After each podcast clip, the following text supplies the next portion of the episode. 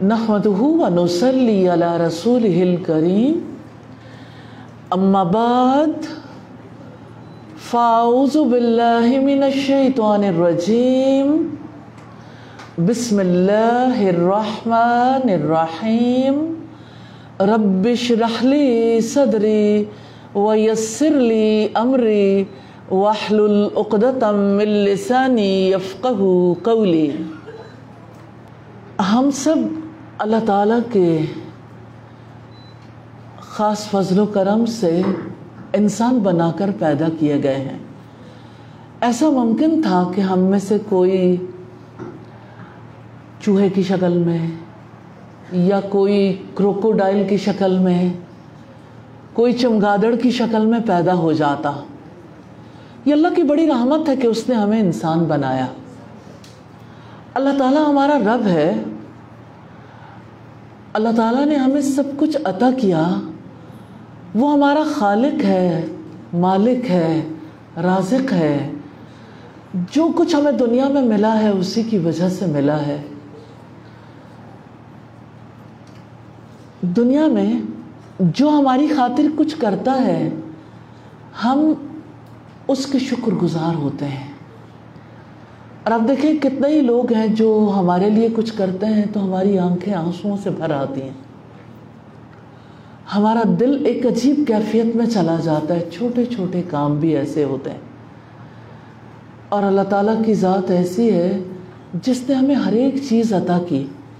آپ سے یہ سوال کرنا چاہتی ہوں، اللہ تعالیٰ نے آپ کو جو دو آنکھیں دی ہیں، اس نے تو اربوں اربوں لوگوں کو عطا کی ہیں۔ انسانوں میں سے جانوروں کو دی ہیں، پھر اشرات الارض کو دی ہیں، مچھلیوں کو دی ہیں۔ مطلب کون سا جانور ہے؟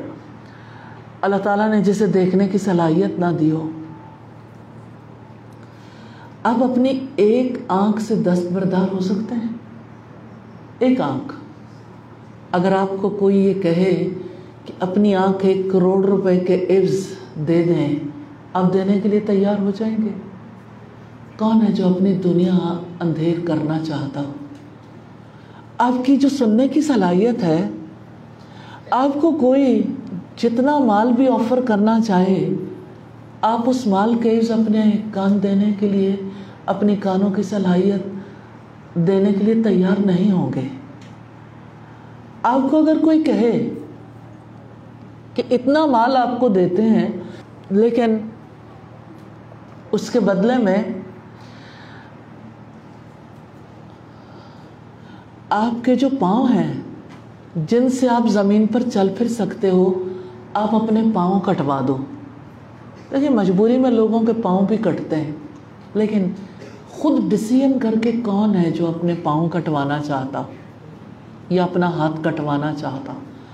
تو ہم اگر گننا شروع کریں، اللہ کی نعمتوں کو گن نہیں سکتے۔ اللہ تعالیٰ کے اتنے احسانات ہیں ہماری ذات پر۔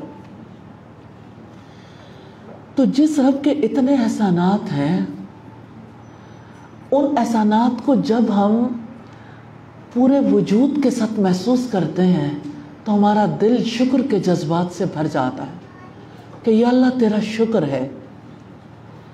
اور آپ یہ دیکھیے کہ جتنے لوگ زیادہ فہم رکھتے ہیں، وہ اس بات کو سمجھتے ہیں کہ محض شکر گزاری کافی نہیں ہے۔ جس کا شکر ادا کرنا اس سے تعلق بھی بنانا ہے، اس سے محبت کرنی ہے۔ کیونکہ محبت کے بغیر اس کی بات ماننا ہمارے لیے ممکن نہیں ہوگا۔ اطاعت ممکن نہیں ہوتی نا۔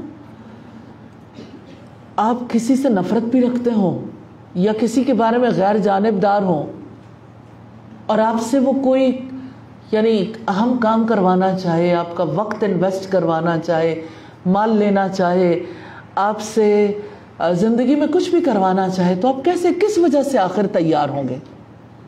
آپ تو اسی وقت تیار ہوں گے جب اللہ کی رحمت سے، اللہ تعالیٰ کے فضل و کرم سے یعنی آپ کے لیے اللہ تعالیٰ خود آسانی پیدا کر دے گا، آپ کو توفیق دے دے گا۔ تو اس دنیا میں سب سے بڑا کام ہے انسان کی جانب سے اپنے پیدا کرنے والے سے محبت کرنا، اس کو پہچاننا، اس کے بارے میں جاننا، اس سے محبت کرنا۔ اور میں آپ کو یہ بڑی سادہ سی بات ہے جو بتانا چاہتی ہوں کہ اللہ تعالیٰ سے محبت کرنے والے جب اس کے بارے میں جاننا چاہیں تو دنیا میں واحد ایک چیز ہے۔ جس کے توسط سے آپ اپنے رب کو پہچان سکتے ہیں۔ اللہ تعالیٰ کا دیا ہوا علم جو دو صورتوں میں آپ کے پاس ہے۔ کلام اللہ کتاب اللہ و سنتی، اللہ کی کتاب اور میری سنت۔ تو اللہ تعالیٰ کی کتاب، اللہ تعالیٰ کی بہت بڑی نشانی ہے۔ جس وقت کوئی اللہ تعالیٰ کی کتاب کھولتا ہے اگر وہ اس کے میننگز کو جانتا ہے، تو اس کتاب کو کھولتے ہی اسے رب کا پتہ ملنا شروع ہو جاتا ہے۔ اگرچہ ایسا نہیں ہوتا کہ تعلق بن جائے۔ تعلق بنتے بنتے تو بہت مدت لگتی ہے۔ یہ ویسا تعلق تھوڑی ہے جیسے ماں کے دل میں بچے کی محبت ہوتی ہے۔ بلٹ ان اللہ تعالیٰ نے ڈال رکھی ہے نا۔ یہ محبت تو محنت اور کوشش سے کرنی پڑتی ہے۔ تو دنیا میں اللہ تعالیٰ کی واحد نشانی ہے اللہ تعالیٰ کی کتاب۔ اور دوسری چیز جو دوسرا سورس ہے اللہ تعالیٰ کی محبت کے لیے، وہ محمد رسول اللہ صلی اللہ علیہ وسلم کی تعلیمات۔ ان دو چیزوں کی وجہ سے ہمارے لیے اللہ تعالیٰ سے محبت کرنا ممکن ہو جاتا ہے۔ تو ہم ان دونوں چیزوں کو یعنی اللہ کی کتاب کو بھی اور محمد صلی اللہ علیہ وسلم کی تعلیمات یعنی آپ کی حدیث کے بارے میں دیکھیں گے۔ ہمارا آج کا سیشن تو اس لیے ہوگا اور یہ آپ کا اخلاص ہے۔ میں یہ سمجھتی ہوں یہ صرف میرا اخلاص نہیں یہ آپ کا بھی اخلاص ہے۔ آپ لوگوں میں سے جو خالص نیت سے اللہ کے کلام کے توسط سے اللہ تعالیٰ سے محبت کے لیے اس کلام کو پڑھنا چاہے گا اور رسول اللہ صلی اللہ علیہ وسلم کی تعلیمات کا علم حاصل کرنا چاہے گا، اللہ تعالیٰ ضرور اس کے لیے راستہ نکالے گا، انشاءاللہ تعالیٰ۔ اور ان راستوں میں سے بڑا راستہ ہے اللہ تعالیٰ کی کتاب کو اپنی زبان میں سمجھنا۔ اور میں آج یہ نیت لے کر آئی ہوں، مجھے معلوم نہیں ہے کہ آنے والے دنوں میں ایسا کس طرح سے ہونا پاسبل ہوگا؟ لیکن ایسا ہو سکتا ہے کہ ہم کسی کورس میں ایڈمیشن لیے بغیر ہفتے میں ایک دفعہ اکٹھے ہوں اور اللہ کی کتاب کو اللہ کے نام سے شروع کر لیں، تو کوئی وقت آئے گا جب یہ کتاب ایک ایک دن پڑھتے ہوئے بھی ختم ہو جائے گی انشاءاللہ۔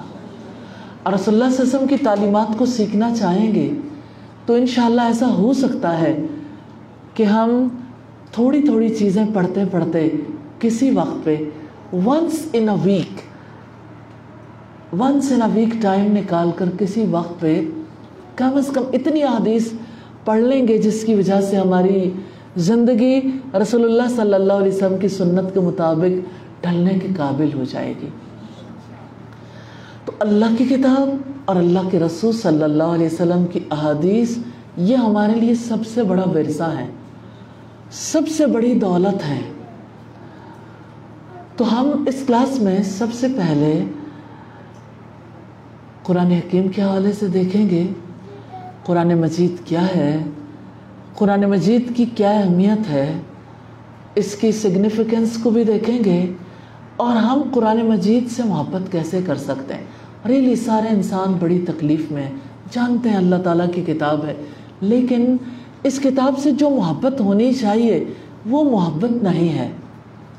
اور اگر محبت ہے، تب بھی اس میں اضافے کی ضرورت ہے۔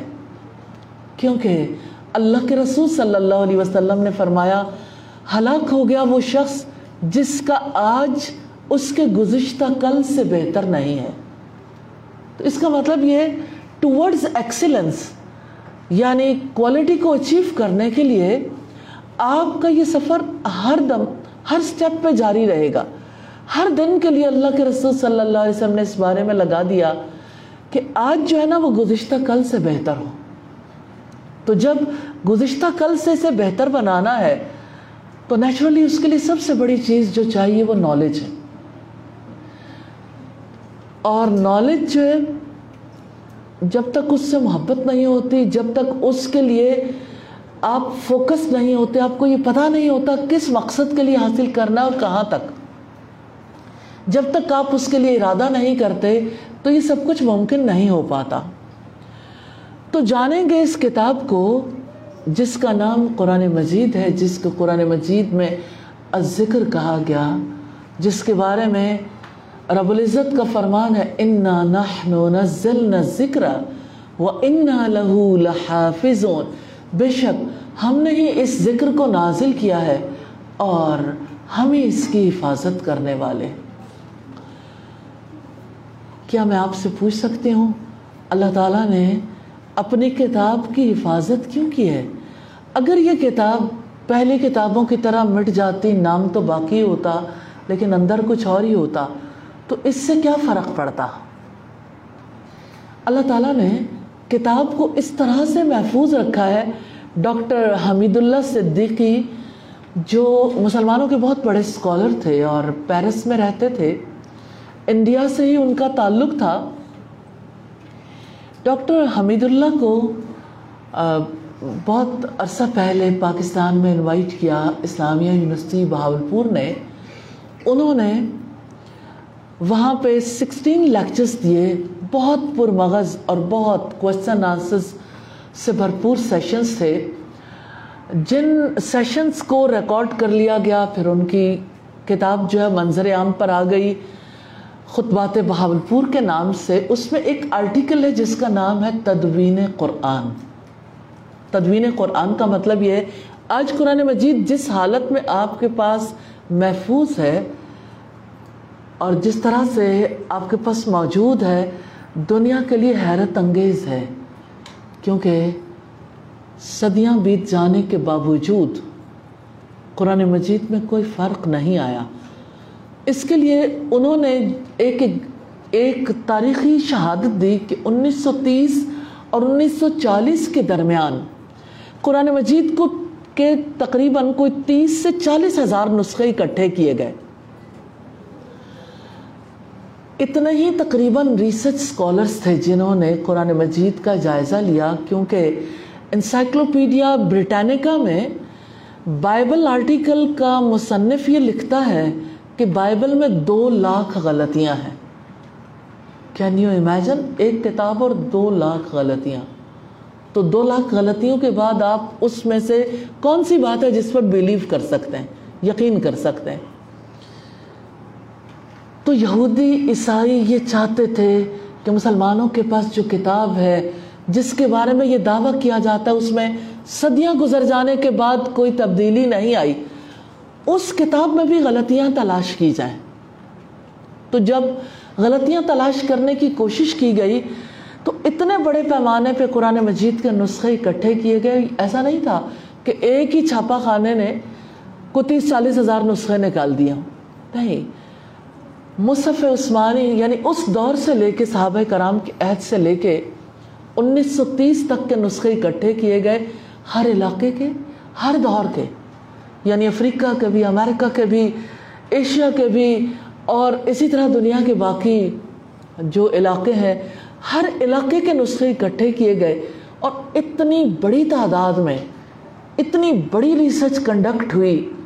صرف یہ جاننے کے لیے کہ جو مسلمانوں کی کتاب ہے، اس کو ثابت کیا جا سکے، اس کے بارے میں جانا جا سکے اور ثابت کیا جا سکے کہ صرف بائبل میں غلطیاں نہیں ہیں، قرآن میں بھی غلطیاں ہیں۔ تو ڈاکٹر حمید اللہ صدیقی نے بتایا کہ اس کی جب ابتدائی تحقیقات سامنے آئیں تو ریسرچرز کو حیرت تھی کہ اس کتاب کی کسی ایک آیت میں کسی ایک لفظ میں، کسی حرف میں، کسی نقطے شوشے میں بھی سینکڑوں برس گزر جانے کے باوجود تبدیلی نہیں آئی۔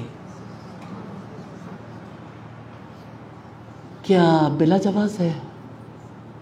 بے مقصد تو نہیں ہے نا ایسا کہ اسے محفوظ کر دیا گیا۔ کیا میں آپ سے پوچھ سکتے ہوں، قرآن مجید کو محفوظ کس لیے رکھا گیا؟ جی۔ اور بتانا چاہے؟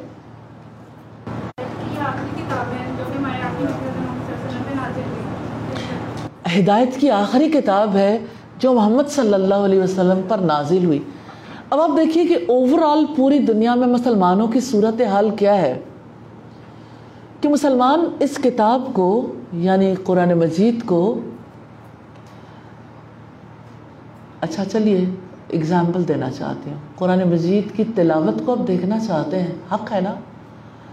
تو آپ صدق دل سے خود جائزہ لیجیے گا سوچئے گا، کیا اب ہمارے گھروں میں فجر کے وقت قرآن حکیم کی تلاوت ہوتی ہے، جسے جو آواز ارد گرد بھی پھیلتی ہو؟ پوری سوسائٹی سے قرآن مجید کی تلاوت کی آواز ختم ہو گئی ہے۔ فجر کی تلاوت نہیں ہے۔ اور یقین کیجیے، جس کو زبان نہیں آتی، صرف تلاوت کی وجہ سے اس سے اس کتاب سے کچھ بھی نہیں ملتا۔ ہاں اللہ تعالیٰ کا وعدہ ہے اور رسول اللہ نے فرمایا، ہر عرف پر دس نیکیاں ملیں گی۔ لیکن ان نیکیوں کے بارے میں بھی جان لینا چاہیے کہ کوئی سود کھا رہا ہو اور وہ تلاوت کر رہا ہو یم حق اللہ الربا۔ اللہ تعالیٰ سود کا مٹھ مار دیتا ہے۔ وَيُرْبِ الصَّدَقَاتِ، اور صدقات کو نشو و نما دیتا ہے۔ کوئی یہ پڑھ رہا ہو، تلاوت کر رہا ہو کہ جو اب بھی سود کھانا نہیں چھوڑے گا، تو اللہ تعالیٰ اور اس کے رسول کی جنگ ہے ایسے فرد کے ساتھ۔ اب آپ خود سوچئے کہ اللہ رسول کی جنگ، جو تلاوت کر رہا ہے، اسے پتہ ہی نہیں ہے کہ اللہ تعالیٰ نے کیا کہا۔ تو یہ تو ایک پہلو تھا تلاوت کا۔ پھر قرآن مجید کے حوالے سے اگر ہم یہ دیکھنا چاہیں اس کے کتنے حقوق ہیں، تو قرآن مجید کا حق ہے کہ ہم اسے اپنی زبان میں سیکھیں یعنی اس کا ترجمہ، اس کی تفسیر، اور یہ جان لیں ترجمہ قرآن نہیں ہے۔ تفسیر بھی قرآن نہیں ہے۔ قرآن سمجھنے کا ایک ٹول ہے کہ ترجمے کے توسط سے آپ اللہ کے کلام کو سمجھنے لگ جاتے ہیں۔ تفسیر کے توسط سے آپ کو پتہ چل جاتا ہے، لیکن تفسیر تو اس نے کی ہے نا۔ جس نے قرآن مجید کو جب سمجھا تو اپنے ذہن اور روایات کے مطابق سمجھا۔ گھروں میں، خاندانوں میں اور معاشروں میں اکثر اختلافات اس بنا پر ہوتے ہیں کہ لوگ ایک دوسرے کی بات کو سمجھ نہیں پاتے۔ کہ ایک فرد ایک سے بات کرتا ہے اسے جو بات کہتا ہے وہ جب آگے بتاتا ہے وہ اس سے آگے بتاتا ہے، اس سے آگے آخری فرد تک پہنچتے پہنچتے بات اصل کھو بیٹھتی ہے۔ اس وجہ سے ضرورت ہے کہ اس کتاب کو اپنی زبان میں سیکھ کر ڈائریکٹلی اسے سمجھا جائے کہ میرے رب نے مجھے کیا حکم دیا ہے۔ اور میں ضرور آپ کے سامنے ان لوگوں کے حالات بھی رکھنا چاہوں گی جنہوں نے قرآن مجید کو سیکھا، سمجھا، کیسے وہ اس سے اثر قبول کرتے تھے؟ ایک تابعی احنف بن قیس کا واقعہ آپ کے سامنے رکھنا چاہتی ہوں۔ احنف کی تلوار جب اٹھتی تھی تو کہا جاتا تھا کہ ایک لاکھ تلواریں اٹھ رہی ہیں۔ یعنی شجاعت اور بہادری اس جگہ تک پہنچی ہوئی تھی۔ احنف کہتے ہیں کہ میں نے قرآن مجید کی سورہ الانبیاء کی تلاوت سنی راستے سے گزرتے ہوئے، یا شاید کسی امام کے پیچھے نماز پڑھی ہوگی۔ کہتے میں نے تلاوت سنی سورہ الانبیاء کی آیت نمبر دس کی۔ لَقَدْ أَنزَلْنَا إِلَيْكُمْ كِتَابًا فِيهِ ذِكْرُكُمْ أَفَلَا تَعْقِلُونَ۔ بلا شبہ یقیناً، ہم نے تمہاری طرف کتاب نازل کی ہے۔ اس میں تمہارا ہی ذکر ہے۔ کیا تم سمجھتے نہیں ہو؟ کیا تمہیں اس کی سمجھ نہیں ہے؟ تو اب دیکھیے کہ احنف پر اس کا کیا اثر ہوا۔ کہنے لگے اچھا اس کتاب میں میرا تذکرہ ہے۔ میں ضرور دیکھوں گا میرا تذکرہ کہاں ہے۔ کہتے ہیں، میں نے اللہ کی کتاب اسی کھوج میں، اسی جستجو میں پڑھنی شروع کی۔ تو مجھے مختلف قافلے ملے۔ کہیں ایمان والوں کی بات آئی تو میں نے کہا، میں اتنا نیک تو نہیں ہوں۔ کہیں مشرقوں کی بات آئی، یہودیوں کی بات آئی، منافقوں کی بات آئی تو میں نے کہا، میں اتنا برا بھی نہیں ہوں۔ کہتے ہیں، میں پڑھتے پڑھتے سورہ توبہ پر پہنچا۔ اور سورہ توبہ میں جب میں نے یہ آیت پڑھی خلطو عملا صالحا و آخر سیئا، انہوں نے اپنے اچھے اور برے عمل ملا لیے۔ تو کہتے ہیں کہ مجھے پتہ چل گیا کہ یہ میں ہی ہوں۔ مجھے پتہ چل گیا میں کیسا ہوں۔ کہ میں نیکی کرتا ہوں، مجھ سے غلطی ہو جاتی ہے۔ میں غلطی کر بیٹھتا ہوں، گناہ کر بیٹھتا ہوں، تو میں نیکی کی طرف لپکتا ہوں۔ میں پھر نیکیاں کرتا ہوں، پھر میرے سے غلطی ہو جاتی ہے۔ کہتے ہیں، میرے اچھے اور برے عمل مل گئے ہیں۔ تو لوگ قرآن مجید کو اس لیے پڑھا کرتے تھے کہ قرآن مجید سے اپنے آپ کو تلاش کریں۔ اور ریلی ہمیں تلاش کرنے کی ضرورت بھی ہے کہ ہمارا تذکرہ ہے اس میں تو ہم کون سے والے گروہ میں ہیں؟ ہمارے اعمال کس نوعیت کے ہیں؟ مجھے ایسا محسوس ہوتا ہے کہ احنف نے ہمارے جذبات کی ترجمانی کی ہے۔ کہ ہم غلطیاں کرتے ہیں، نیکی کے کام بھی کر لیتے ہیں، نیکیاں کرتے ہیں تو ہم سے غلطیاں بھی ہو جاتی ہیں۔ تو اچھے اور برے عمل ملے جلے سے ہیں۔ لیکن یہ آپ جانتے ہو کہ اللہ تعالیٰ کو ملے جلے کام پسند نہیں ہے۔ اللہ تعالیٰ یہ چاہتے ہیں دلیل روشن کے ساتھ لوگ اسلام پر کاربند ہو جائیں اور اللہ تعالیٰ کا فرمان ہے، ادخلو فی السلم کافہ، اسلام میں پورے کے پورے داخل ہو جاؤ۔ تو اسلام میں پورا داخلہ کیسے ممکن ہے؟ تبھی ممکن ہے جب ہم اپنی پوری زندگی ایک دن میں، ایک گھنٹے میں، جتنے منٹس ہیں، ہر منٹ میں ہم کچھ نہ کچھ کر رہے ہوتے ہیں نا۔ دیکھیں، ایک وقت میں آپ کیا کرتے ہیں؟ اس وقت کی بات دیکھیے۔ آپ سن رہے ہیں کان، آپ دیکھ رہے ہیں، آپ سمجھ رہے ہیں، آپ کا ذہن، آپ کا دل، آپ کی، آپ بیٹھے ہوئے ہیں، آپ کی باڈی۔ اور کہیں آپ ہاتھوں سے لکھ بھی رہے ہیں۔ کتنی چیزیں ہیں جو یعنی کتنے آپ کی وجود کی صلاحیتیں ہیں جو استعمال ہو رہی ہیں؟ تو آپ دیکھیں کہ آپ جو جو کام کرتے ہیں نا، مثال کے طور پر ایک وقت میں آپ نے دیکھا نیکی کے لیے، آپ نے سنا نیکی کے لیے، آپ نے سمجھا نیکی کو، آپ نے نیکی کے لیے کچھ لکھا، کچھ ہاتھوں سے کام کیا، کچھ پاؤں سے چل کر گئے تو آپ ایک وقت میں کتنی نوعیت کی نیکیاں کما رہے ہوتے ہیں؟ لیکن ایک ہی وقت میں جب ہم اللہ تعالیٰ کے راستے سے ہٹ جاتے ہیں تو ہم کتنے ہی گناہ ہیں، کتنی غلطیاں ہیں جو کر رہے ہوتے ہیں۔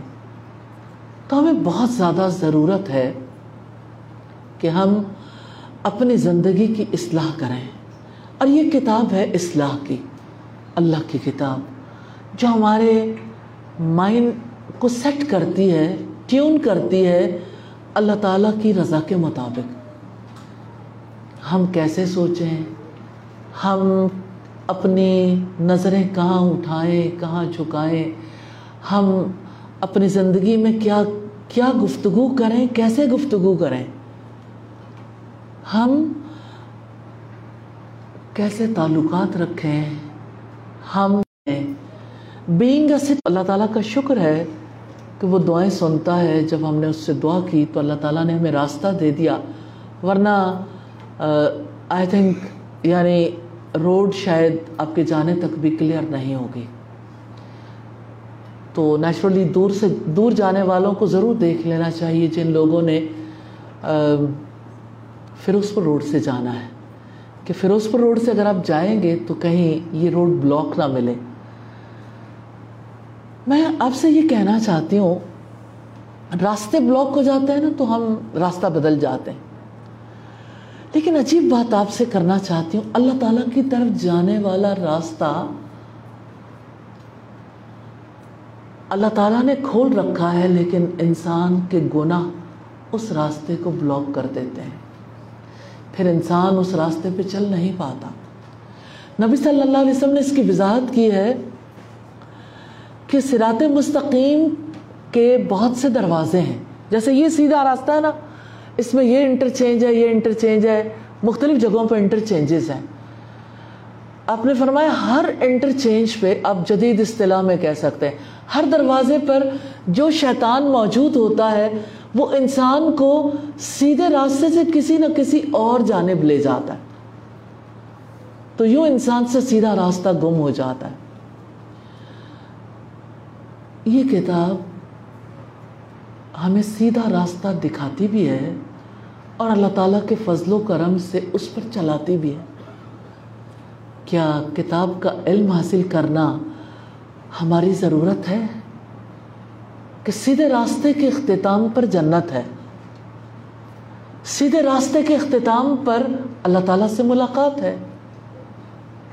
اور اب جانتے ہیں ہم میں سے کسی نے اس دنیا میں نہیں رہنا۔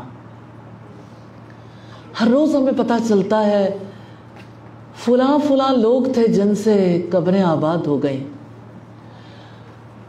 جدہ میں ایک مشاعرہ ہو رہا تھا سعودیہ میں اور مشاعرے میں بہت سے شعراء اپنا اپنا کلام پیش کر رہے تھے۔ انہی میں سے ایک شاعر نے کہا، خالی قبروں کے چوکٹے مت بھول۔ خالی قبروں کے چوکٹے مت بھول۔ جانے کب کون سی تصویر سجا دی جائے؟ کیا آپ امیجن کر سکتے ہیں؟ اس مشاعرے کے ساتھ ہی ان کا انتقال ہو گیا۔ سب سے پہلا چوکٹا جو اس مجلس میں بیٹھنے والوں کے لیے سجا، وہ خود انہی کا تھا۔ تو ریلی اس دنیا میں سدا کسی نے نہیں، رہنا سب نے جانا ہے۔ اور یہ زندگی ہمیشہ کے لیے نہیں ملی، لیکن ایک بات یاد رکھیے گا جو انسان پیدا ہو چکا، جس کی روح ایک دفعہ پیدا ہو چکی، روح کبھی ختم نہیں ہوگی۔ آپ کا جسم مٹی میں مل جائے گا۔ آپ کا جسم فنا ہو جائے گا، لیکن روح کبھی فنا نہیں ہوگی۔ جب انسان فوت ہو جاتا ہے تو جانتے ہیں روح کے ساتھ کیا ہوتا ہے۔ اگر نیک روح ہو تو نیک روح کو لے جانے والے فرشتے لینے آتے ہیں۔ اور بری روح کو لے جانے کے لیے دوسری طرح کے فرشتے آتے ہیں۔ نیک روح جہاں سے بھی گزرتی ہے، لوگ برکت کی دعائیں دیتے ہیں۔ اور بری روح جہاں سے گزرتی ہے، اس پر سارے فرشتے بھی لانت بھیجتے چلے جاتے ہیں۔ پھر جب دونوں طرح کی روحیں آسمان تک پہنچتی ہیں، تو پوچھا جاتا ہے کون ہے؟ پھر بتایا جاتا ہے، نیک روح کے لیے کہ فلاں فلاں شخص ہے اور فلاں کی بیٹی ہے، فلاں کا بیٹا ہے۔ تو نیک روح کے لیے آسمان کے دروازے کھول دیے جاتے ہیں۔ پھر اس روح کو میں درج کر لیا جاتا ہے، پھر زمین کی طرف بھیجا جاتا ہے۔ اور جس کی، جس روح نے ساری زندگی بدکاری کے عمل دیکھے ہوں، بدیاں کی ہوں، مرضی کے ساتھ زندگی گزاری ہو اس کے لیے آسمان کے دروازے نہیں کھلتے۔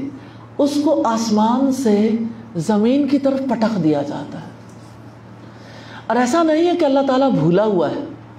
پر جبریل علیہ السلام کے ذریعے سے اتارا گیا۔ سیدنا جبریل علیہ السلام وہی لے کر آیا کرتے تھے۔ جیسے جیسے قرآن مجید کی آیات محمد صلی اللہ علیہ وسلم پر نازل ہوتے، آپ پہلا کام یہ کرتے تھے، سن کے دہراتے تھے، پھر صحابہ کرام کو سناتے تھے۔ یعنی آپ نے کوئی ایک آیت بھی ایسی نہیں ہے جس کو اپنی ذات تک محدود رکھا ہو۔ آپ نے ہر آیت کو تمام لوگوں تک پہنچایا۔ اور کیا آپ جانتے ہیں، خطبہ حجت الوداع میں نبی صلی اللہ علیہ وسلم نے فرمایا تھا؟ اور یہ بہت بڑی بات ہے۔ آپ صلی اللہ علیہ وسلم نے فرمایا بلغونی ولو آیا۔ مجھ سے پہنچا دو۔ اگرچہ ایک آیت ہی کیوں نہ ہو۔ تو مسلمان ہے، اللہ تعالیٰ کی ذات پر یقین ہے، اس کی کتاب پر یقین ہے۔ تو انشاءاللہ اس قرآن کو پہنچانا ہے، گھر گھر تک، دنیا بھر تک۔ یہ اللہ تعالیٰ کی طرف سے سب پر عائد کردہ فریضہ ہے۔ یہ چند لوگوں کا کام نہیں ہے، کیونکہ اللہ تعالیٰ نے اس کا حساب لینا۔ ہے کہ جو جانا ہے، اس پر عمل کتنا کیا اور اسے کہاں تک پہنچایا۔ اللہ تعالیٰ ہمیں دنیا بھر تک پہنچانے کی توفیق عطا فرما دے۔ نبی صلی اللہ علیہ وسلم تو قرآن حکیم کی آیات سناتے تھے۔ سوال یہ پیدا ہوتا ہے، صحابہ کرام کیا کرتے تھے؟ صحابہ کرام اسے لکھ لیتے تھے۔ قرآن مجید کو لکھ لیتے تھے۔ یہ وہ لوگ ہیں، یاد رکھیے گا پی کے ہیٹی اپنی کتاب تمدن عرب میں کہتا ہے کہ عربوں میں صرف تین لوگ تھے جو لکھنا جانتے تھے۔ ریولیوشن تو دیکھیے کتنا بڑا ہے۔ انقلاب کتنا بڑا ہے جو اللہ کے رسول صلی اللہ علیہ وسلم لے کے آئے۔ تین لوگ لکھنا جانتے تھے اور پورے عرب میں کل سترہ لوگ تھے جو پڑھنا جانتے تھے۔ اب یہ صورتحال ہے کہ ہر کوئی اللہ کی کتاب کو لکھ رہا ہے۔ کیا میں آپ سے پوچھ سکتی ہوں کہ انہیں لکھنے کی صلاحیت کو استعمال کرنا کیسے آ گیا؟ اس کے لیے کس نے کوشش کی تھی؟ اس کے لیے اللہ کے رسول صلی اللہ علیہ وسلم نے کوشش کی تھی۔ آپ خود امی تھے۔ امی کہتے ہیں، جس نے کسی دوسرے انسان سے نہ سیکھا ہو، اس کا علم، اس کی ماں، اس کی ام تک محدود ہو۔ تو نبی صلی اللہ علیہ وسلم نے کسی انسان سے نہیں سیکھا۔ آپ علم کی اہمیت کو سمجھتے تھے اور آپ نے لوگوں کو پڑھنا سکھانے کے لیے، لکھنا سکھانے کے لیے بہت نوعیت کی کوششیں کی، صرف ایک کوشش بتانا چاہتی۔ غزب بدر میں جب لوگ یعنی کافر، جنگی قیدی بن گئے تو رسول اللہ صلی اللہ علیہ وسلم نے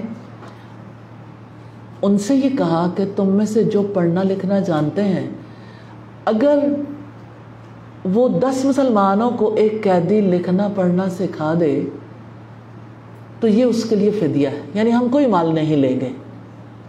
تو آپ سوچئے کہ قیدیوں نے کتنے بڑے پیمانے پر مسلمانوں کو لکھنا، پڑھنا سکھایا۔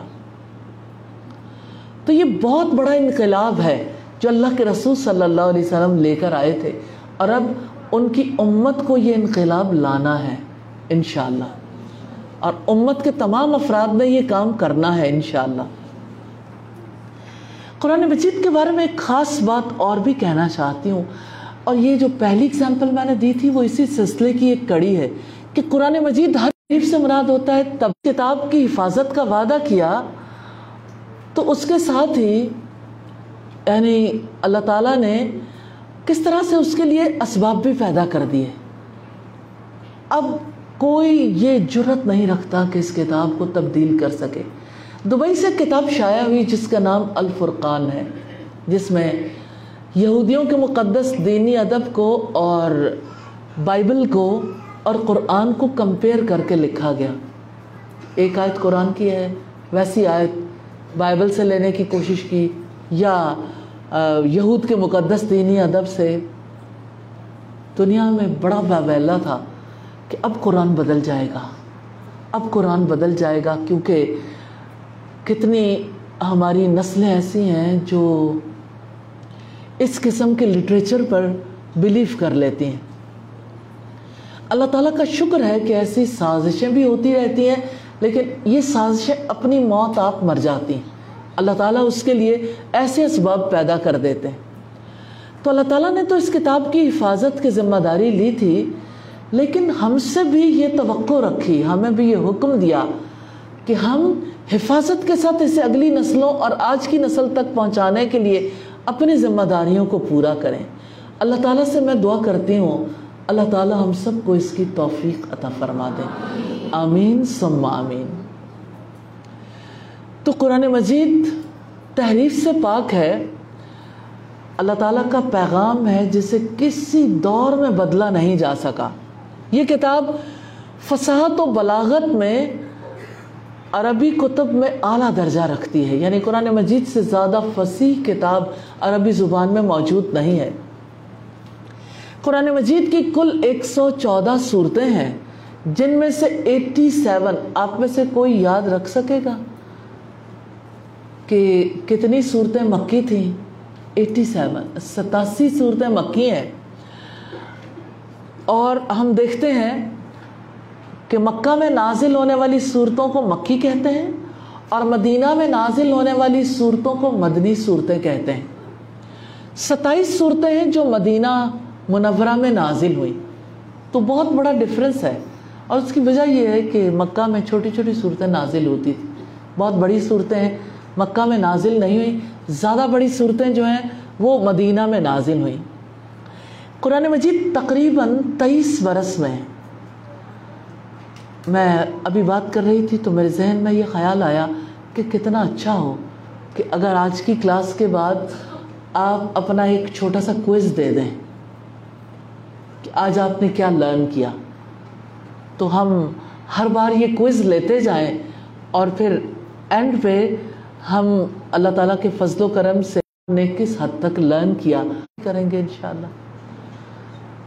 تو آپ ضرور توجہ کے ساتھ سنیے، یہ ہماری کتاب ہے جس کے بارے میں ساری باتیں ہیں، اور اسے کسی انسان نے نہیں لکھا، اللہ تعالیٰ کی طرف سے نازل کردہ کتاب ہے۔ تو قرآن مجید تیئیس برس تک محمد صلی اللہ علیہ وسلم پر نازل ہوتا رہا۔ اور اس کا سلسلہ تب شروع ہوا تھا جب آپ صلی اللہ علیہ وسلم چالیس برس کے تھے۔ یعنی چالیس برس اور تیئیس برس کو اگر دیکھیں، تریسٹھ برس آپ کی زندگی کے تھے۔ آخری تیئیس برس میں قرآن مجید نازل ہوتا رہا۔ آپ کی وفات تک یہ سلسلہ جاری رہا تھا۔ جب آپ کی وفات ہوئی تو صحابہ کرام نے پوری حفاظت کے ساتھ اس کتاب کو اگلے لوگوں تک منتقل کیا تھا۔ یہ کتاب قیامت تک کے لیے قابل عمل ہے۔ ہر دور کے حالات کا واحد حل ہے۔ میں یہ ضرور آپ سے کہنا چاہتی ہوں۔ قرآن مجید ہمارے لیے کیا حیثیت رکھتا ہے؟ آپ اپنی لائف میں دیکھتے ہوں گے آپ لوگوں میں سے کتنے ہی لوگ ہیں جو کچن کی مشینریز یوز کرتے ہوں گے۔ کچھ لوگ ایسے ہوں گے جو کسی، ہو سکتا ہے کسی کمپنی میں، کسی فیکٹری میں ملازمت کرتے ہوں اور وہاں پہ بہت ساری مشینریز کو بھی آپریٹ کرنے کا موقع ملتا ہو۔ چلیے، آپ لوگ موبائل تو آپریٹ کرتے ہی ہیں۔ آپ کوئی گرائنڈر، کوئی شیکر، کوئی چاپر، کوئی نہ کوئی مشینری تو یوز کرتے ہیں نا۔ واشنگ مشین ہے یا کوئی اور مشینری ہے۔ کوئی بھی مشین جو آپ پہلی دفعہ استعمال کرنے لگے ہیں، آپ اسے یوں ہی نہیں چلانا چاہتے۔ آپ سب سے پہلے تو جن سے پرچیز کرتے ہیں، انہیں کہتے ہیں، آپ اسے آپریٹ کر کے دکھائیں۔ دوسری بات آپ یہ کہتے ہیں کہ یعنی آپ یہ دیکھتے ہیں کہ اس کے ساتھ اس کا انسٹرکشن مینول ہے۔ چھوٹا سا ایک کتابچہ ہوتا ہے ہر مشین کے ساتھ، جس پہ یہ لکھا ہوتا ہے، یہ یہ چیزیں اس کے اندر موجود ہیں اور اس کو اس اس طرح سے آپریٹ کرنا ہے۔ آپ اگر اسے اپنی مرضی سے آپریٹ کرتے ہیں، تو اس کی وجہ سے وہ نتائج پیدا نہیں ہوتے۔ یعنی وہ نتائج سامنے نہیں آتے۔ مثال کے طور پر آپ واشنگ مشین ہے نا، آپ کہتے ہیں واشنگ مشین ہے۔ تو آپ کانچ کے برتن اس میں ڈال کر اسے چلائیے۔ کیا صاف ستھرے کپڑے نکل آئیں گے؟ حالانکہ وہ مشین تو واش کرے گی۔ آپ اس میں چلیں، کانچ کے برتن نہ صحیح آپ کوئی پختہ سٹیل کے یا کسی اور دھات کے برتن ڈال کے دیکھ لیجیے۔ کیا وہ دھوئے گی نہیں؟ دھوئے گی تو صحیح، لیکن اس کے بعد اس کا رہے گا بھی کچھ نہیں۔ تو بات یہ ہے کہ ہم سب ضرورت مند ہوتے ہیں کہ ہم جو مشینری استعمال کریں، اس کا انسٹرکشن مینول پڑھیں، ہدایات۔ کہ ہدایات کے ذریعے ہمیں پتہ چلتا ہے ہم نے مشینری کو کیسے آپریٹ کرنا ہے، مشینری کیسے صحیح کام کرے گی، اور اس کا وارنٹی کارڈ بھی ساتھ ہوتا ہے جو صحیح آپریٹ کرنے کی صورت میں وارنٹی دینے کی گارنٹی دیتا۔ نہیں کرنا چاہتے جب تک کہ تو اس کی ذمہ داری ہے جس نے مشین پرچیز کی ہے۔ تو آپ دیکھیں کہ اس ڈر سے آپ اسے الل ٹپ یوز نہیں کرنا چاہتے کہ کہیں مشین خراب نہ ہو جائے۔ لیکن کتنی عجیب بات ہے کہ زندگی کی جو مشینری اللہ پاک نے آپ کو امانتاً دی ہے، اس مشینری کے بارے میں آپ بے فکر ہیں۔ آپ نہیں جانتے اسے کیسے آپریٹ کرنا آپ کے جو جی میں آتا ہے آپ کر لیتے ہیں، جو ارد گرد والے کہتے ہیں ویسا کر لیتے ہیں۔ مجھے یاد ہے کہ کافی عرصہ پہلے کی بات ہے، ایک خاتون کو میدے کا کینسر ہو گیا، بہت اچھا قرآن مجید سیکھنے والوں میں سے تھی۔ Once in a week weekly class لیتی تھی، جیسے آپ ویکلی کلاس لے رہے ہیں۔ کیا آپ ویکلی کلاس میں رجسٹرڈ ہیں؟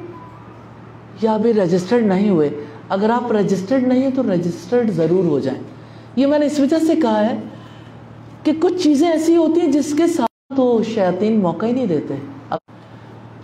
خیر خاتون کو جب شوکت خانم لے کے گئے تو انہوں نے جواب دے دیا، گھر لے آئے۔ گھر لائے تو میری میں بھی ان سے ملاقات کرنے کے لیے گئی۔ یہ ان کی ڈیتھ سے ایک دن پہلے کا واقعہ ہے۔ تو ان کے گھر والوں نے بتایا تھا کہ اب ان کے پاس ٹائم نہیں ہے۔ ریلی ہم سب کے پاس ٹائم نہیں ہے، لیکن ہم مطمئن رہتے ہیں۔ کہ ابھی موت بہت دور ہے، لیکن جب ڈاکٹرز کسی کے بارے میں کہہ دیتے ہیں تو ہمیں لگتا ہے کہ واقعی اب موت آنے والی۔ حالانکہ اس حقیقت کا ہر ایک کو پتا ہے کہ موت آنے والی۔ تو خاتون کے پاس میں جب گئی تو انہوں نے کہا، میں نے پوچھا کہ اب کیسی طبیعت ہے؟ کہتی، ویسے ہی ذرا یہ لاہور لے گئے تھے، میں اب بالکل ٹھیک ہوں ماشاء اللہ خوش وش بیٹھی تھی اللہ تعالیٰ نے آخری وقت میں ان کی تکلیف، عارضی تکلیف تھی، دور کر دی۔ پھر ایسا ہوا کہ رات میں ان کی ڈیتھ ہو گئی۔ صبح جس وقت مجھے ان کے پاس جانا تھا تو پتہ چلا ڈیتھ ہو گئی۔ خیر، میں گئی ہوں ان کے پاس۔ تو میں نے ایک عجیب منظر دیکھا۔ میں نے دیکھا ان کی ڈیڈ باڈی بیچ میں ہے اور ارد گرد ساری خواتین کھڑی ہیں۔ ان کو غسل دے دیا اور کفن پہنایا ہوا ہے اور ساری خواتین گا رہی ہیں۔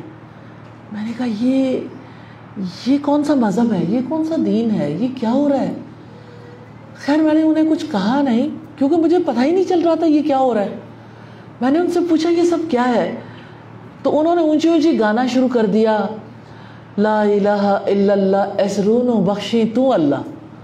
اب وہ یہ گا رہی تھی، اس کے آگے بھی کچھ ہوگا۔ تو اس میں کوئی شک نہیں کہ مغفرت کی دعا کرنی چاہیے، لیکن آخر وہ دعا کیوں نہیں جو اللہ کے رسول صلی اللہ علیہ وسلم نے سکھائی؟ اس طریقے سے کیوں نہیں جو رسول اللہ صلی اللہ علیہ وسلم نے سکھایا؟ اس لیے کہ علم نہیں ہے، جہالت ہے۔ تو بھائی، جہالت کو کبھی تو دور کر لینا چاہیے نا۔ اگر آپ جہالت کے ساتھ ہی دنیا میں چلے گئے، تو سوچئے کووڈ کے دنوں میں کتنے لوگوں کے ساتھ ایسا ہوا کہ انہیں غسل نہیں دیا گیا۔ کتنے لوگوں کے ساتھ ایسا ہوا کہ ان کی نماز جنازہ نہیں ہوئی؟ آخر وہ مسلمان تھے۔ نماز جنازہ ادا کرنے میں کوئی حرج نہیں تھا۔ لیکن W H O W H O World Health Organization کی طرف سے جو ہدایات مل رہی تھی اس پہ عمل کر رہے تھے۔ ایسا نہیں تھا۔ تو ڈبلیو ایچ او کی ہدایات اتنی قیمتی ہو گئی تھی ہر ایک کے لیے، سب نے ڈبلیو ایچ او کی ہدایات پر عمل کرنا اپنے لیے سب سے بڑا فرض سمجھا تھا کہ اس کے بغیر میری زندگی بچ نہیں سکے گی۔ تو اب دیکھیے کہ جب لوگ اللہ کی کتاب کو چھوڑ دیتے ہیں اور اللہ کے رسول کی تعلیمات کو چھوڑ دیتے ہیں، تو ان کے ساتھ کیسا معاملہ ہوتا ہے؟ پھر اسلامی طریقے سے ان کی رخصتی بھی نہیں ہوتی۔ اور کتنے ہی لوگ ہیں جو اسی طرح سے رخصت کر دیے جاتے ہیں کہ ان کے گھر والے نہیں جانتے، کہ ہم نے اپنے کسی پیارے کو غسل کیسے دینا؟ اچھا میں آپ سے ایک اور سوال کرنا چاہتی ہوں۔ کیا آپ جانتے ہیں؟ اللہ تعالیٰ کے رسول نے جو طریقہ کار بتایا، اس کے مطابق غسل کیسے دیتے ہیں؟ آپ کے گھر میں آپ کے کسی پیارے کی ڈیتھ ہو جائے، تو غسل دینے کے لیے باہر سے ہی ہیلپ لیں گے نا؟ آپ میں سے کوئی جانتا ہے غسل کیسے دیتے ہیں شرعی طریقے سے؟ اب آپ دیکھیے کہ کتنے کم لوگ ہیں اکا دکا۔ اور آپ یہ دیکھیے کہ کتنے لوگ ہیں جو یہ جانتے ہو کفن کیسے پہناتے ہیں۔ نہیں جانتے۔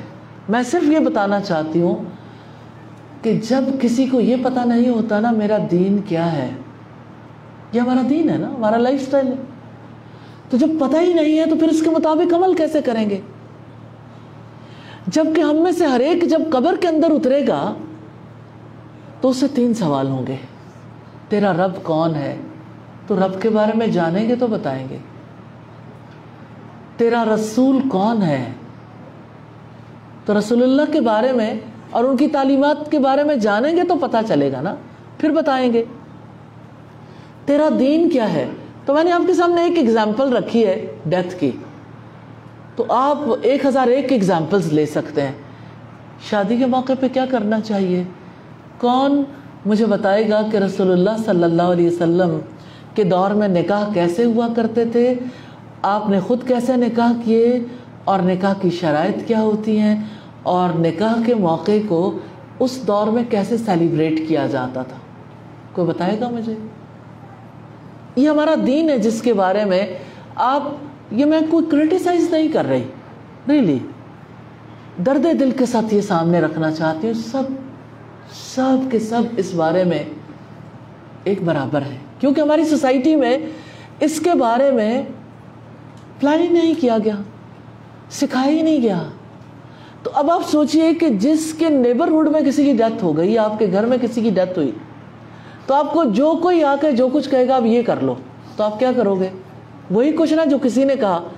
اب ایسے موقع پر اگر مولوی صاحب کو لے آئیں کہ ان کے پاس علم ہے اور وہ آ کے کہیں کہ تیسرے دن تو سات طرح کے پھل اور سات طرح کے کھانے اور جانے اور کیا کیا چیزیں سات سات طرح کی ہوں گی۔ یہ سب کچھ کریں گے، پھر رکھیں گے۔ پھر اس پر فاتحہ پڑھی جائے گی اور اس کے بعد ہی آپ کا مردہ بخشا جائے گا۔ تو ہمیں ضرور دیکھنا پڑے گا۔ اللہ کے رسول صلی اللہ علیہ وسلم کے دور میں کبھی ایسا ہوا تھا؟ تو آپ کو پتہ چلے گا نہیں۔ یہ ہمارا دین نہیں ہے۔ پھر ہمارا دین کیا ہے؟ کیوں نہیں ہم نے اپنے دین کو جانا؟ ڈگریاں ایک برابر قبر سے باہر رہ جائیں گی۔ کوئی ڈگری قبر میں کام نہیں آئے گی۔ جس نے اللہ کی کتاب کو نہ جانا، جس نے محمد صلی اللہ علیہ وسلم کی تعلیمات کو نہ جانا خطرے میں ہے ایٹ رسک ہے۔ شدید خطرہ ہے، کیونکہ موت کے بعد قبر کے اندر اترتے ہی کام خراب ہو جانا ہے۔ جواب نہیں دے پانا۔ کیا جواب دیں گے جب ہے ہی نہیں؟ حتیٰ کہ کوئی رسول اللہ کو پہچاننا چاہے گا، پہچان بھی نہیں پائے گا۔ کبھی سیرت کی کتابوں سے آپ کا حلیہ پڑھا ہی نہیں۔ دکھایا جائے گا اگر رسول اللہ کو پہچان نہیں سکیں گے۔ تو کتنا زیادہ ضروری ہے علم حاصل کرنا۔ جاننا، اس کا تعلق ہماری صرف اس زندگی سے نہیں ہے، آنے والی زندگی سے بھی ہے۔ اس زندگی کی کامیابی اور آنے والی زندگی کی کامیابی دراصل قرآن مجید اور رسول اللہ صلی اللہ علیہ وسلم کی احادیث کے علم کے ساتھ جڑی ہوئی ہے۔ کہ ہم ان کا علم حاصل کریں، ان کو سمجھیں، اس پر عمل کریں اور اس پیغام کو آگے تک پہنچائیں۔ اللہ تعالی ہم سب کو توفیق عطا فرمائے۔ قرآن مجید کے بارے میں ایک اور ہم بات آپ کے سامنے رکھنا چاہتی ہوں۔ وہ واحد کتاب ہے جو لاکھوں کی تعداد میں لوگوں کو زبانی یاد ہے۔ اللہ اکبر، اتنی بڑی تعداد ہے۔ اور آپ دیکھیں کہ جو لوگ قرآن مجید کو نہیں بھی سمجھتے، اپنے بچوں کو قرآن حفظ کروانا چاہتے ہیں۔ حفظ قرآن کے بارے میں آگہی ہے۔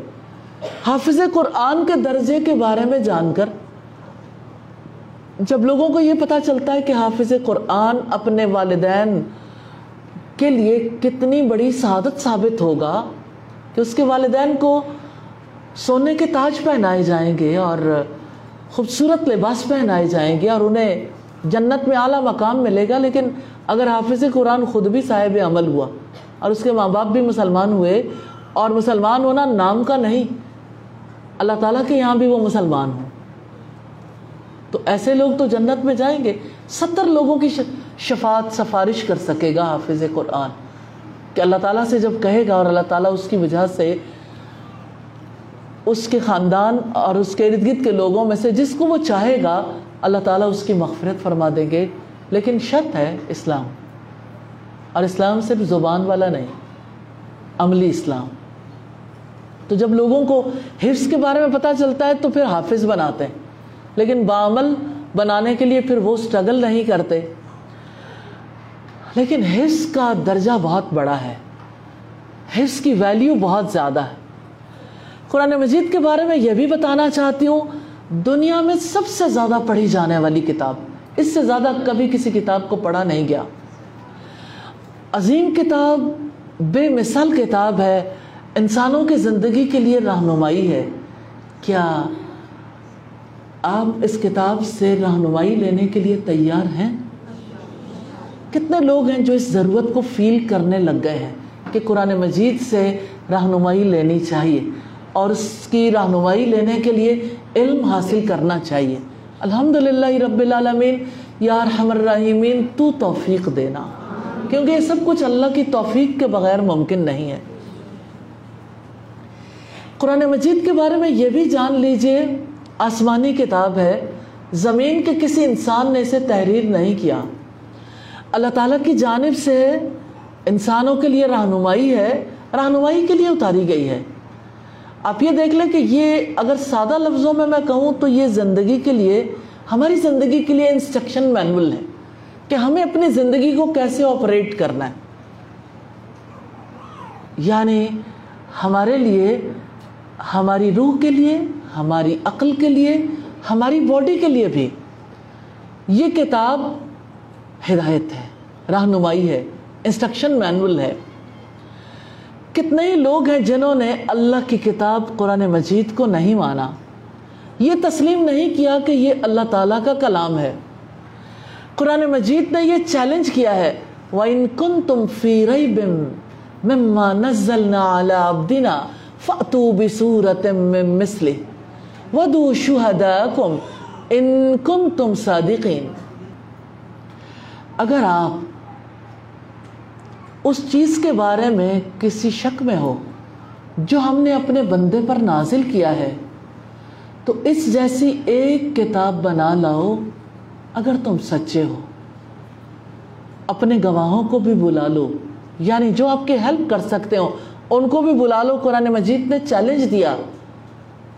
ساڑھے چودہ سو سال ہونے لگے ہیں اس چیلنج کو۔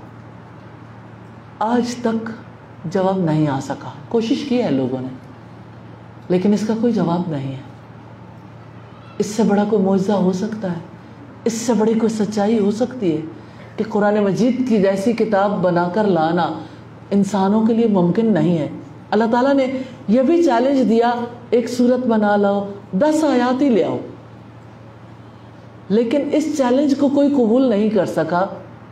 لبید بن ربیہ شاعر تھا، ملک الشعراء کیونکہ جیسے آج کا دور یہ سائنٹیفک ایج ہے، وہ دور شاعری کا تھا، کلام کا دور تھا۔ یعنی شاعری جو ہے، ان کی سب سے بڑی، سب سے بڑا علم سمجھا جاتا تھا۔ ملک الشعراء اسے کہتے تھے، جس کو سارے شاعر سجدہ کرتے تھے۔ اس کی بڑائی کو تسلیم کرتے تھے اور اس کا کلام یعنی مقابلے کے بعد اس کا کلام کعبے میں لٹکا دیا جاتا تھا۔ نبی صلی اللہ علیہ وسلم نے سورہ الکوثر کعبہ میں لٹکا دی کہ جو یہ سمجھتا ہے یہ انسانی کلام اس جیسا کلام بنا کر لیا ہے لبید نے جب کعبہ میں سورہ الکوثر کو پڑھا، ایمان لیا ہے کہنے لگا، یہ کسی انسان کا کلام ہو ہی نہیں سکتا۔ حروف تو وہی ہیں جو ہم بھی بولتے ہیں یعنی مختلف نہیں ہیں، وہی حرف ہیں۔ حرفوں میں اللہ تعالیٰ نے جو کہانی بیان کی ہے، سب جانتے ہیں، لیکن جو اپنے الفاظ میں کہے گا، وہ اللہ کا کلام تو نہیں ہو جائے گا۔ تو یہ قرآن اللہ تعالیٰ کا کلام ہے۔ اللہ تعالیٰ کے کلام جیسا کلام بنا کر لانے کی کسی میں قدرت نہیں ہے۔ قرآن مجید اللہ تعالیٰ کی آخری کتاب ہے، ابدی کتاب۔ جسٹ امیجن ایک کتاب شائع ہوتی ہے نا، کچھ عرصے کے بعد اس کا دوسرا ایڈیشن آ جاتا۔ ہے پھر تیسرا، پھر چوتھا۔ آہستہ آہستہ وقت کے ساتھ ساتھ کتاب اپنی امپورٹنس کھو بیٹھتی ہے کہ اچھا یہ پرانے دور کی باتیں آج کے دور میں اپلیکیبل نہیں ہیں۔ اب تو نئی ریسرچز آ گئیں، نئی باتیں۔ لیکن قرآن مجید انسان کے بارے میں کتاب ہے۔ قرآن مجید کو نازل کرنے والے نے اسے ایسے نازل کیا ہے کہ اس کی ضرورت قیامت تک ختم نہیں ہوگی۔ اس کے مضامین بدلنے والے نہیں ہیں۔ نہ انسان کی فطرت بدلنے والی ہے، نہ انسان کی ضروریات بدلنے والی ہیں۔ کیا پہلے انسانوں کو بھوک لگتی تھی تو آج کے لوگوں کو بھوک نہیں لگتی؟ وہ دیکھتے تھے تو ہم نہیں دیکھتے۔ دنیا میں آج یہ بہت بڑا ایشو ہے۔ جان ڈیوی، امریکن ایجوکیشنسٹ ہے جو کہتا ہے کہ دنیا میں ہر دم تبدیلی آ رہی ہے۔ ہر چیز بدل رہی ہے، اس لیے ویلیوز کو بھی بدلنا چاہیے۔ کہ ویلیوز بھی کانسٹنٹ نہیں ہے یہ بھی چینجبل ہے کہ وقت کے ساتھ ساتھ کیا سچ جو ہے، اس کی ضرورت نہیں رہ گئی۔ اب لوگ جھوٹ پر ہی زندگی بسر کریں گے تو انہیں کامیابی ملے گی۔ کیا اب لوگوں کو حیا کی ضرورت نہیں رہی؟ کیا حیا کو بے حیائی میں تبدیل کر دینا چاہیے؟ اس کا یہ مطلب ہے کہ اب یعنی اس کے کہنے کے مطابق کہ ہر چیز چونکہ بدل رہی ہے، اس لیے انسانوں کے لیے بھی رہنمائی بدل جانی چاہیے۔ تو اصل بات یہ ہے کہ انسان کی فطرت نہیں بدلی۔ اگر کل کا انسان گھوڑے پر سواری کرتا تھا اور آج جہازوں پر کرتا ہے، سوار ہونے کی طلب تو نہیں بدلی۔ تیز تر سفر کرنے کی طلب نہیں بدلی۔ تو یہ جو چیزوں میں فرق آتا ہے، وقت کے ساتھ ساتھ اس کے ساتھ ساتھ انسانی ویلیوز میں تھوڑی فرق آئے گا کہ اس کی سیرت، اس کی فطرت، اس کی شکل بدل گئی۔ کہ پہلے دو آنکھیں ہوا کرتی تھی، اب چار آنکھیں پہلے دو ٹانگوں سے چلتے تھے، اب سو ٹانگوں سے چلتے ہیں۔ تو ایسا تو نہیں ہوا۔ جیسے انسان کل تھے، اسی ڈھنگ پر، اسی نہج پر انسان پیدا ہوئے۔ الحمدللہ۔ تو قرآن مجید میں جو موضوعات ہیں، جیسے قرآن مجید میں عقیدے کی بات ہے، اللہ تعالیٰ کے اسماع و صفات ہیں۔ آلموسٹ کم ہی کوئی آیت ہوگی جو اللہ کے تذکرے سے خالی ہو۔ جتنی تعلیمات دی گئی ہیں، اللہ تعالیٰ کے اسماع و صفات کے امبریلا کے نیچے، اس چھاؤں میں دی گئی پھر آپ یہ دیکھیے کہ قرآن مجید میں عبادات، اخلاقیات، معیشت، معاشرت، سیاست، علوم و فنون کی باتیں بھی ملتی ہیں۔ حقیقت یہ کہ علوم و فنون کی تشکیل میں بھی قرآن مجید نے بڑا اہم کردار ادا کیا ہے۔ یہ کتاب یعنی قرآن مجید محمد صلی اللہ علیہ وسلم کی نبوت پر بھی دلیل ہے۔ یہ اللہ تعالیٰ کی جانب سے آنے والا آخری پیغام ہے۔ یہ وہ کتاب ہے جس کے پڑھنے والے سب سے زیادہ ہیں۔ لوگ اس کی انفرادی طور پر بھی تلاوت کرتے ہیں۔ نمازوں میں بھی اسے پڑھ کر سنایا جاتا ہے۔ قرآن مجید کا پڑھنا، سننا، اس پر عمل کرنا اللہ تعالیٰ کے قرب کا ذریعہ ہے اور دل کے اطمینان کا باعث ہے۔ تمام شعبہ زندگی میں اس کتاب سے، قرآن مجید سے رہنمائی حاصل کرنا ضروری ہے۔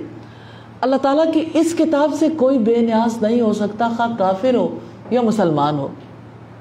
ہاں مسلمانوں کے لیے قرآن مجید سرمایہ حیات ہے، اصل زر ہے۔ زندگی کی سب سے بڑی دولت ہے۔ مسلمانوں کی پوری زندگی قرآن مجید کے ساتھ مربوط ہے۔ قرآن مجید اللہ زوال کتاب ہے۔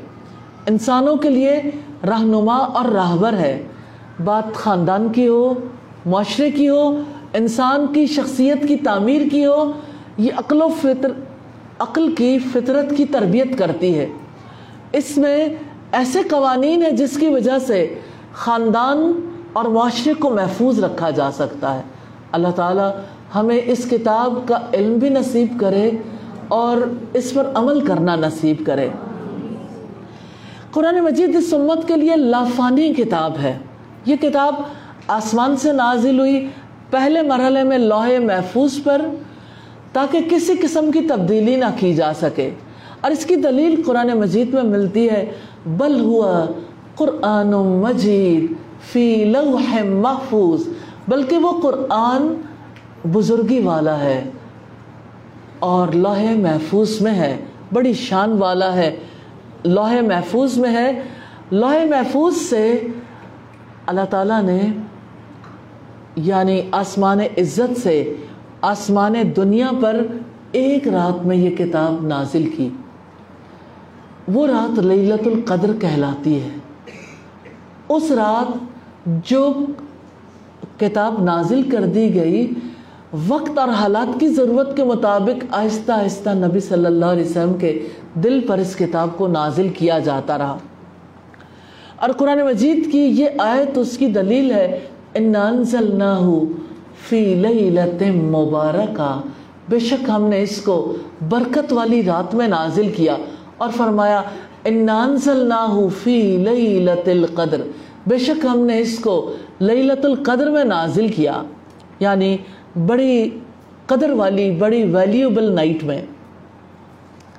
آسمان عزت سے نبی صلی اللہ علیہ وسلم کے دل پر نازل کرنے کے لیے اللہ تعالیٰ نے یہ طریقہ کار اختیار کیا۔ تیئیس برس میں اس قرآن کا نزول ممکن ہوا۔ پہلی وہی غار ہرا میں نازل ہوئی اور پہلی وہی سورہ العلق ہے۔ وہاں آپ صلی اللہ علیہ وسلم تنہائی میں اللہ تعالیٰ کی عبادت کے لیے گئے ہوئے تھے۔ وہی کے نزول کا سلسلہ تقریباً تیئیس برس تک جاری رہا۔ نبی صلی اللہ علیہ وسلم جب قرآن مجید کو سنایا کرتے تھے تو صحابہ کرام پتھروں پر، آپ امیجن کریں کتنی بڑی تعداد ہوگی، پتھروں کی بھی۔ پتھروں پر لکھتے تھے، ہڈیوں پر بھی لکھتے تھے۔ کیسے ان کے بیگز ہوں گے جہاں پتھر، ہڈیاں اور کھجور کے پتے محفوظ ہوتے ہوں گے؟ کھجور کے پتوں پر بھی لکھتے تھے۔ محمد صلی اللہ علیہ وسلم کی وفات کے وقت تک قرآن مجید کتابی شکل میں موجود نہیں تھا۔ کتابی شکل میں موجود نہ ہونے کا یہ مطلب نہیں ہے کہ قرآن مجید کی ترتیب بھی نہیں لگی تھی۔ قرآن مجید مرتب تھا۔ لیکن اس طرح سے جیسے آج کتابی صورت میں ہمارے پاس موجود ہے، ایسے یہ موجود نہیں تھا۔ علماء کا اس بات پر اتفاق ہے کہ نبی صلی اللہ علیہ وسلم خود وہی کی کتابت نہیں کرتے تھے۔ خود نہیں لکھتے تھے، کاتبین وہی اسے لکھا کرتے تھے۔ آپ کی وفات کے بعد سیدنا ابو بکر صدیق رضی اللہ تعالی عنہ کے دور میں قرآن کو ایک جگہ کر کے ایک مصحف میں محفوظ کیا گیا۔